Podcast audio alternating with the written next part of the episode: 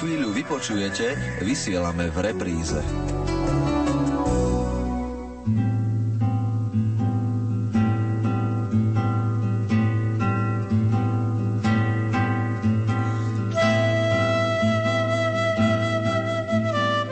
Vážení poslucháči, v nasledujúcej polhodinke vás pozývame do samého srdca Afriky.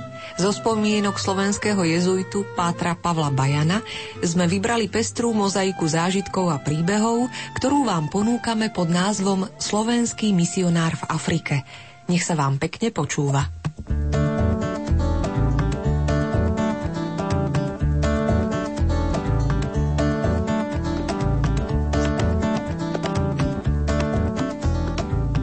troch rokoch misijnej práce medzi americkými Slovákmi som sa roku 1953 na Sviatok Krista Kráľa rozlúčil so svojimi krajanmi v New Yorkskom slovenskom kostole Jána Nepomuckého a nastúpil na loď smerujúcu do Kapského mesta v Južnej Afrike. Ešte posledný pohľad, požehnanie, posledné s Bohom a moja loď zdvihla kotvy na ďalekú cestu. Dlhá cesta a život na obmedzenom priestore lode mi dáva dostatok času, aby som premýšľal, kto som, odkiaľ prichádzam a kam idem. V spomienkach zaletím po citno do rodných podlužian i do Kmeťoviec, kde ma moji dobrí rodičia Filipa Mária starostlivo vychovali v kresťanskom duchu. Spomínam na svojho brata Štefana, ktorý pôsobí medzi krajanmi v Kanade, na svoje dve sestry Vincentky i ostatných príbuzných. Či ich ešte niekedy uvidím.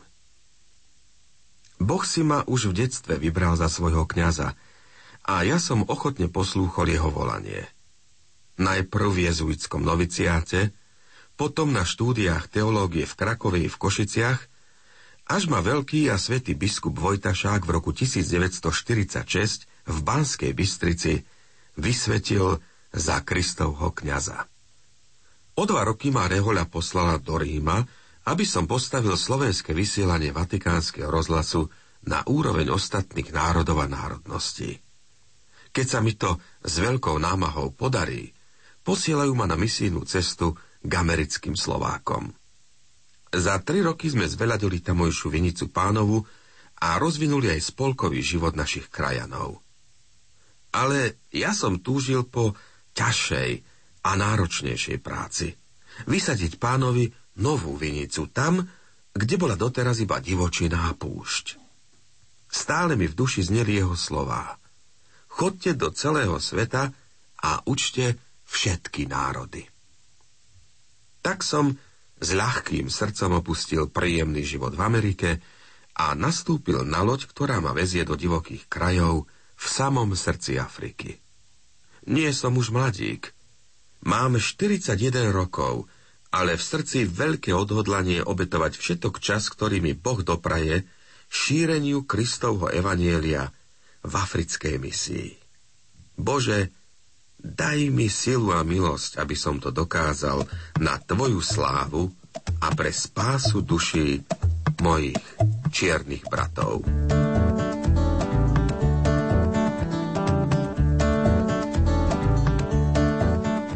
Po viac ako dvojtýždenej plavbe naša loď zakotvila v Kapskom meste, odkiaľ som nastúpil na vlak do 2000 míl vzdialenej Lusaky, aby som tu v severnej Rodézii začal pracovať v malej misinej stanici v osade Mpánša. Nešiel som na tú misijnú cestu z romantických pohnútok. Vedel som, alebo skôr tušil, že ma čaká ťažká práca v náročných prírodných podmienkach. Ale to, s čím som sa stretol, prekonalo aj tie najhoršie predstavy. Život v africkej chatrči, úmorné horúčavy, práca medzi zanedbanými černochmi. To všetko mi spočiatku priam vyrážalo dých. Osloviť ľudí, ktorí žijú v takej biede a špine, vyžaduje veľkú obetu. no ale ja ju pokorne i odhodlane prinášam, lebo som k ním prišiel z lásky k Bohu a k ich nesmrteľným dušiam.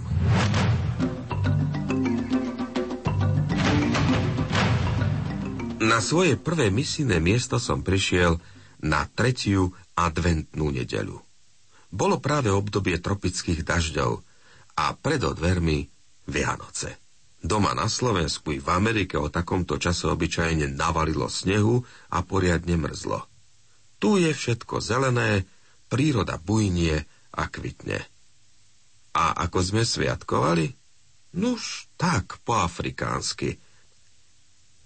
Keďže čas prvých dažďov je dobou polnohospodárskych prác, ministerstvo výchovy už začiatkom decembra dáva žiakom veľké prázdniny, aby mohli pomáhať rodičom na poli. Zostali však s nami siroty, o ktoré sa starajú poľské reholné sestry. Tie s nimi nacvičili aj niekoľko vianočných piesní. Aj štedrú večeru sme mali na poľský spôsob. Zeleninovú polievku, pyrohy plnené kyslou kapustou a bielú oblátku bez medu. Na tanierik sme dostali aj zo pár cukríkov, orechov a sušeného ovocia. Ale to všetko sme odložili pre černožské deti, ktoré mali štedrú večeru ešte skromnejšiu. Po večeri sme zavinšovali sestričkám reholničkám a potom sa už rozišli do rozličných osád slúžiť polnočné, pastierské i slávnostné vianočné omše. Hoci celý čas husto mrholilo, do nášho kostola prišli veriaci z blízkych i zo vzdialenejších osád. Všetci spievali v africkej reči vianočné piesne na poľské a slovenské nápevy. Po bohoslužbe potom prišli do misijného domu vypýtať si vianočný dar Christmas Box. Ja som im daroval pekné ružence, ktoré mi na misijnú cestu v Clevelande pripravila obetavá pani Labudová. Dievčatám sme rozdávali aj obrázky, medailóniky, cukríky, chlapcom cigarety, udice a háčiky na ryby. Keď som jednej staršej ženičke dal svetý obrázok, zašomrala. To nie je žiaden sviatočný dar. Ale keď som jej dal udicu, potešila sa. No, to už hej, s tou si aspoň chytím nejakú rybu na obed. Akoby božím riadením deň pred sviatkami prišli vlakom aj moje kufre s darčekmi od šlachetných darcov v Amerike. Čo v nich máte? Spytovali sa čierni šarvanci. Doláre? Otvoril som jeden z kufrov a vysypali sa z neho košele, trička, topánky, ako aj iné staršie veci. Chlapci sa na ne vrhli, ale ja som im povedal, príďte na Vianoce, aj s rodičmi. A každý si z týchto pokladov vyberie, čo potrebuje a čo sa mu hodí. A tak na sviatok svätého Štefana som videl v kostole dievčatá v amerických klobúčikoch a bielých blúzkach, chlapcov v károvaných sakách a teplých šáloch, ba jeden čierny mládenec mal na rukách biele, jemné pletené ženské rukavičky. Bol veľmi hrdý na to, že také dačo nemá v osade nikto, ba ani len samotní misionári a mníšky.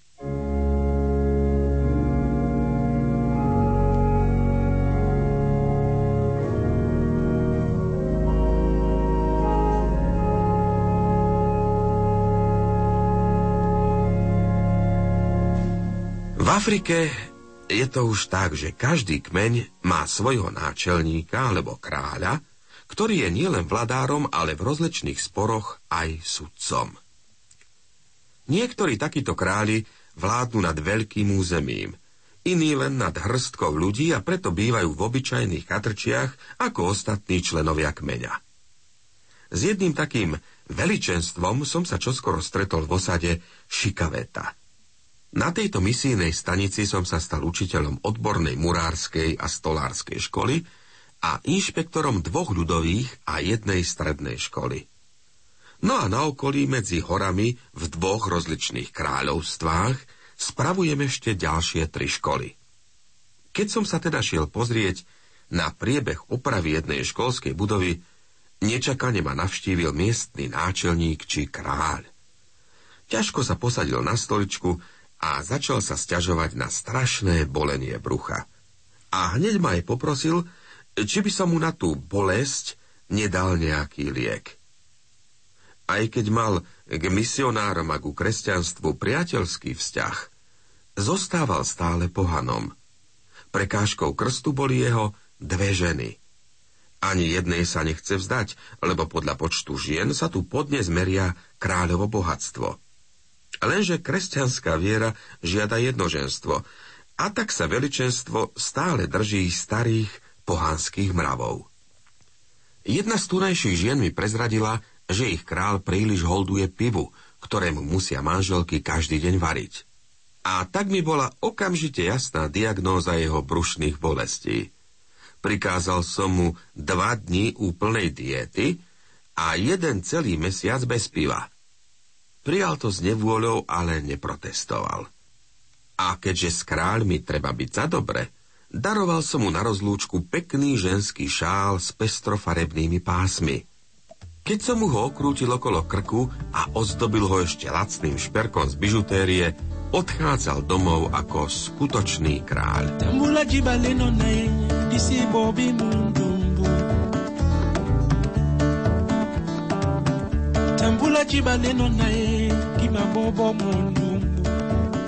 Veľkú noc moji kresťanskí Afričania neprežívajú s takou radosťou ako Vianoce.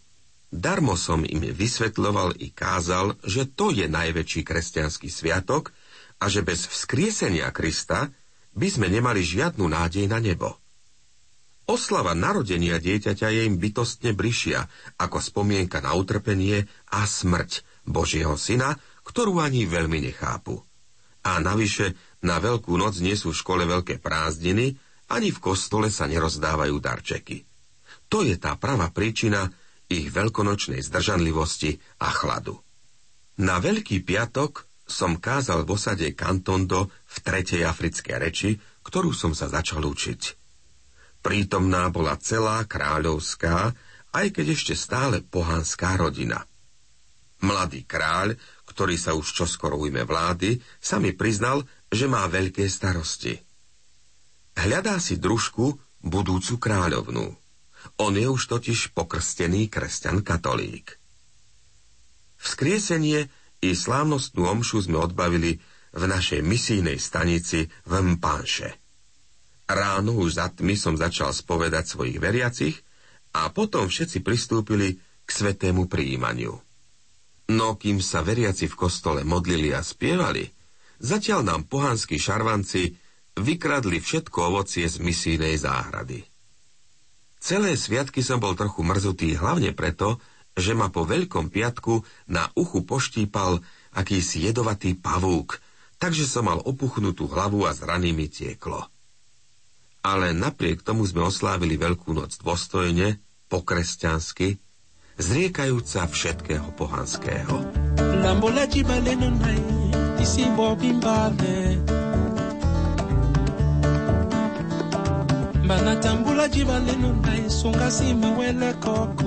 Nedávno ma potešil list od mojich amerických krajanov. Statočný a zbožný Slovák Andrej Hudák z Clevelandu ma prekvapil návrhom, že by so svojimi tromi synmi chcel zložiť sumu peňazí na postavenie kostola zasveteného Kristovi kráľovi niekde v Afrike.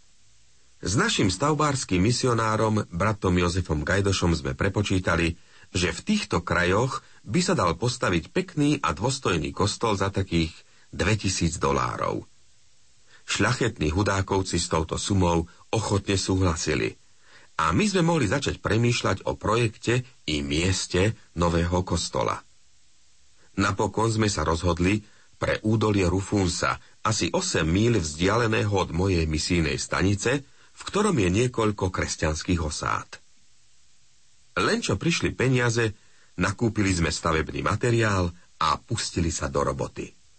A keďže sa do diela okrem našich stavbárskych učňov zapojili aj domorodci z okolitých osád, výstavba pokračovala veľmi rýchlo. Správy o stavbe kostola som pravidelne posielal do amerických krajanských novín, aby sa rodine Hudákovcov aj takto dostalo za dozúčinenia za jej obetavosť. Ich šľachetný čin povzbudil aj ďalších krajanov a tak sa zozbierali peniaze aj na vnútorné zariadenie kostola a potrebné liturgické predmety.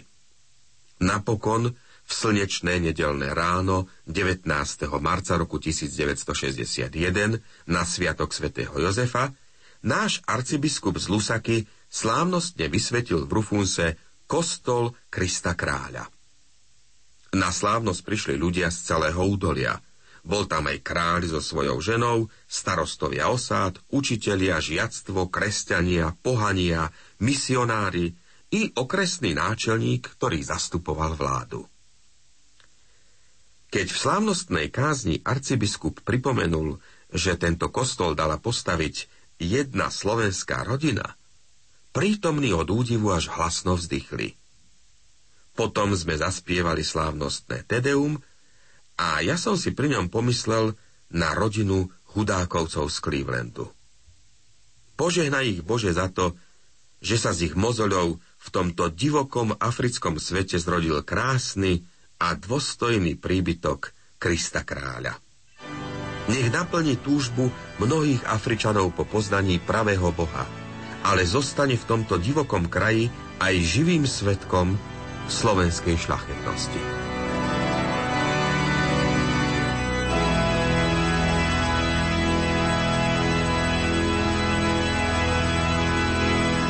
Kristus pán predpovedal, že prídu falošní proroci, ktorí oklamú a zvedú mnohých spravodlivých. Šarapatia vo svete od začiatku cirkvy až po dnešné časy. Zaplavili Európu, Ameriku a veruje ich dosť aj tu v Afrike. Popri bosorkách a bosorákoch sa stávajú najväčšou prekážkou šírenia evanielia v týchto krajoch. Na niektorých našich misijných staniciach veľa zla narobil istý Emílio, ktorý začal ako zbožný kresťan – ale už čoskoro si ako seminarista začal vysvetľovať pravdy viery po svojom. Tak napríklad ľuďom tvrdil, že panna Mária je matkou nielen Boha Otca, ale aj celej Svetej Trojice. Pomýlil a strhol za sebou skupinu čiernych kresťanov, ktorí nemiestnými výkrikmi či hulákaním rušili kresťanské bohoslužby a poškodzovali pastoračné úsilie našich misionárov. Na okraji našej misijnej provincie, v osade Kasomo, sa zrazu objavila akási čierna, asi 30-ročná prorokyňa menom Lenšina Mulenga. Ako pohanka sa spočiatku pripojila k škótskej protestantskej sekte. Teraz o sebe tvrdí, že pred piatimi rokmi zomrela, prišla do neba, mohla tam zostať blažená, ale pán Boh ju vraj poslal naspäť na svet – aby ako prorokyňa a spasiteľka priviedla k nemu šľachetnú čiernu rasu. Z neba si priniesla aj tri tajomné knihy, napísané neznámym jazykom. Jednu vraj stratila cestou, druhú dala protestantskému pastorovi a tretiu opatruje ako drahocenný svetý poklad. V tej knihe je vraj napísané, že ľudia sa majú navzájom milovať, nesmú piť ani fajčiť, ba sa majú zrieknúť divokých pohánskych tancov. Lenšina získala mnohých nasledovníkov v rodnej osade i na širokom okolí. Pod jej vplyvom sa dávali na pokánie aj bosoráci a bosorky. Prinášali jej svoje zaklínacie predmety, ba živé zvieratá, hady, žaby, pavúky a rôzne africké potvory, ktorými zastrašovali ľudí. Odovzdali jej aj rozličné štrkáče a hrnce, v ktorých varili kadejaké medicíny a nápoje z krokodílej žoče a žlias jedovatých hadov. Jedných nimi liečili, druhých zabíjali. Prorokyni v jej tzv. nebeskej misii pomáha aj malý prorok, vlastný manžel, ktorého len nedávno prepustili z väzenia, kam sa dostal za to, že obvinil jedného misionára z bosoráctva – lenže pred súdom svoje tvrdenie nevedel dokázať a tak ho sudca posadil na dva roky do chládku. Pre Lenšinu to bol dôvod, aby začala všetkých čiernych uckať a štvať proti bielým misionárom. Čierna prorokyňa si už získala viac ako 25 tisíc nasledovníkov. Pritom úplne zničila jednu katolícku a jednu protestantskú misiu. Spočiatku kázala v dedine pred svojou chatrčou – čo skoro však vyzbierala od svojich verných toľko peňazí, že si dala postaviť veľký kostol. V ňom čierni počúvajú kázne svojej prorokine. Putujú k nej neraz aj niekoľko dní. A tak Lenšina kúpila štyri nákladné autá, ktoré zvážajú jej ľudí, aby mohli počúvať jej reči o ušľachtilej čiernej rase, ktorú si Boh zamiloval. Lenšina Mulenga vyzerá na prvý pohľad ako rozumná, energická žena. Jej muž však pri nej vyzerá ako neohrabaný kalmuk ozembuch. Majú spolu petoro detí, no a ja nepochybujem, že z nich vyrastú ďalší falošní proroci, ktorí budú aj naďalej balamútiť naivné a dôverčivé africké duše. Takíto samozvaní šamani veľmi poškodzujú naše misijné diela. Preto nám Ježiš Kristus v Evanieliu prikazuje nedovoliť, aby nám nehodní proroci uchvátili nebeské kráľovstvo.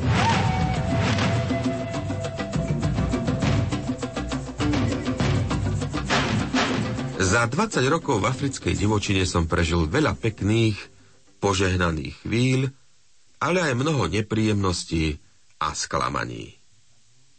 Medzi prvé patrilo stretnutie s tunajším kráľom zvierat levom. Vracal som sa raz samučky sám cez divé hory z návštevy jednej osady.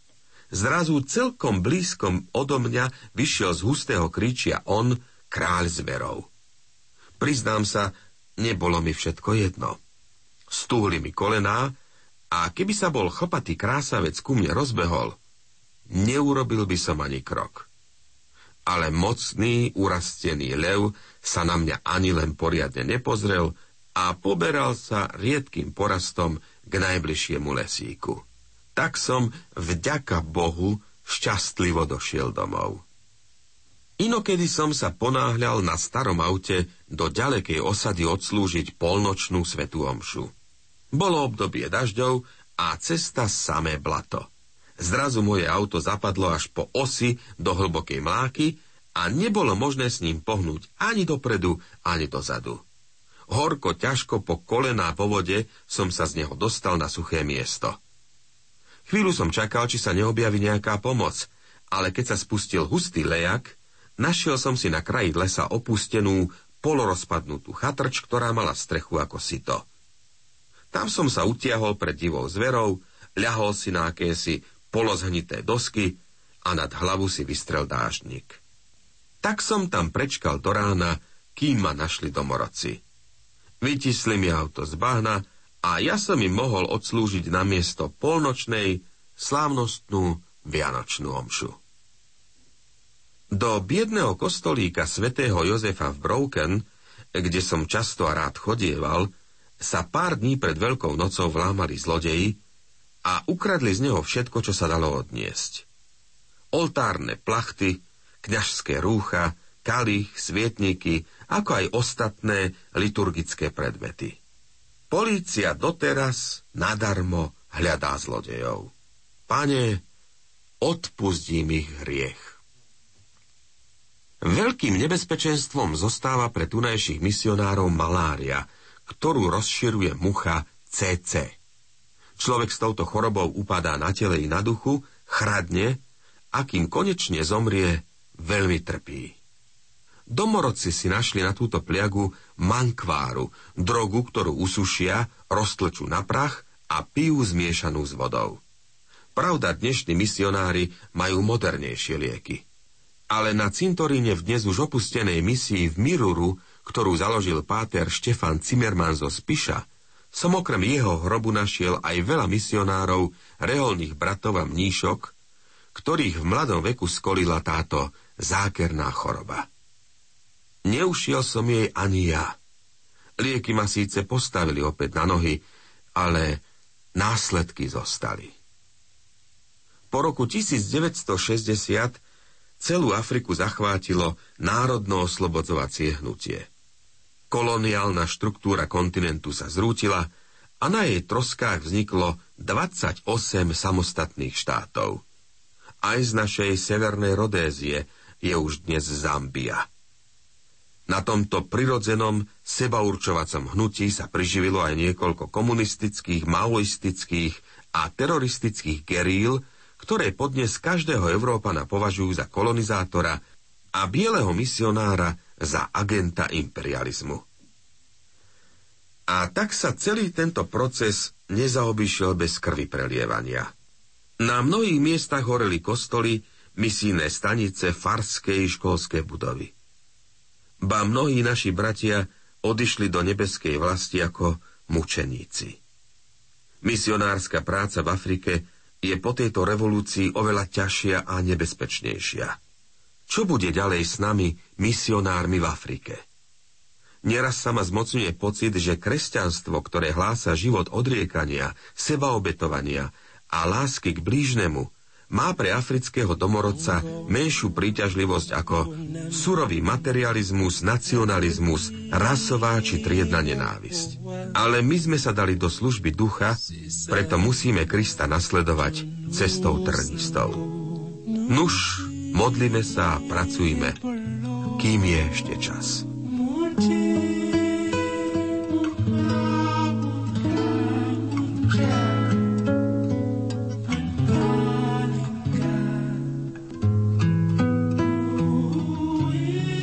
Po 20 rokoch v ťažkom misijnom teréne v centrálnej Afrike sa na mne začali prejavovať fyzické následky dlhého pobytu v nezdravom tropickom podnebí.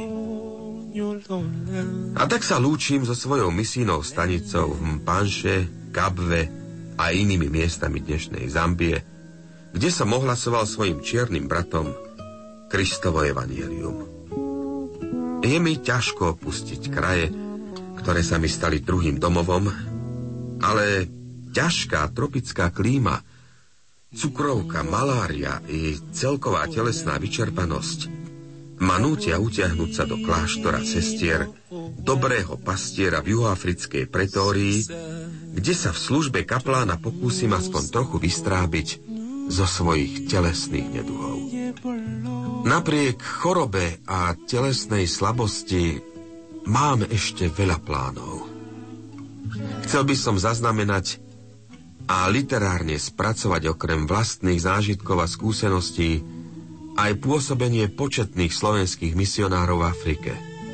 Napísať históriu jezuitov na Slovensku. No a pritom modliť sa a obetovať za úspech kresťanských misií v Afrike.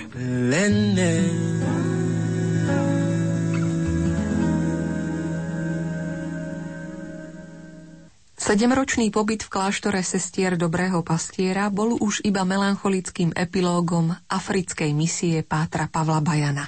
V cudzom prostredí, ďaleko od domova, trpko prežíva svoju jeseň života – Napokon, po 25-ročnej africkej službe Bohu a cirkvi, náš misionár tížko zosnul na celkovú vyčerpanosť tela dňa 10. augusta 1978 v 66. roku života.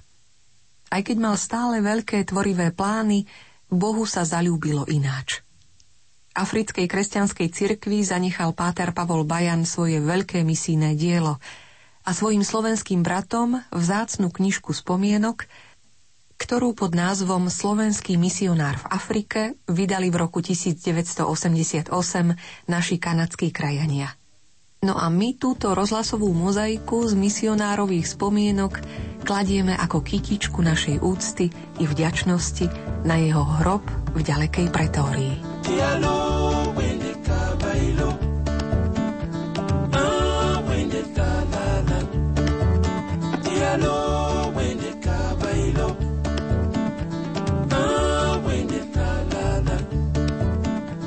Diallo.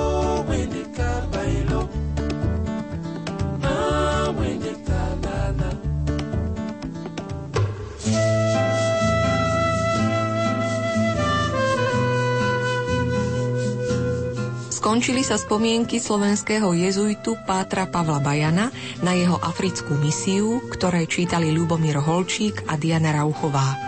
Reláciu pod názvom Slovenský misionár v Afrike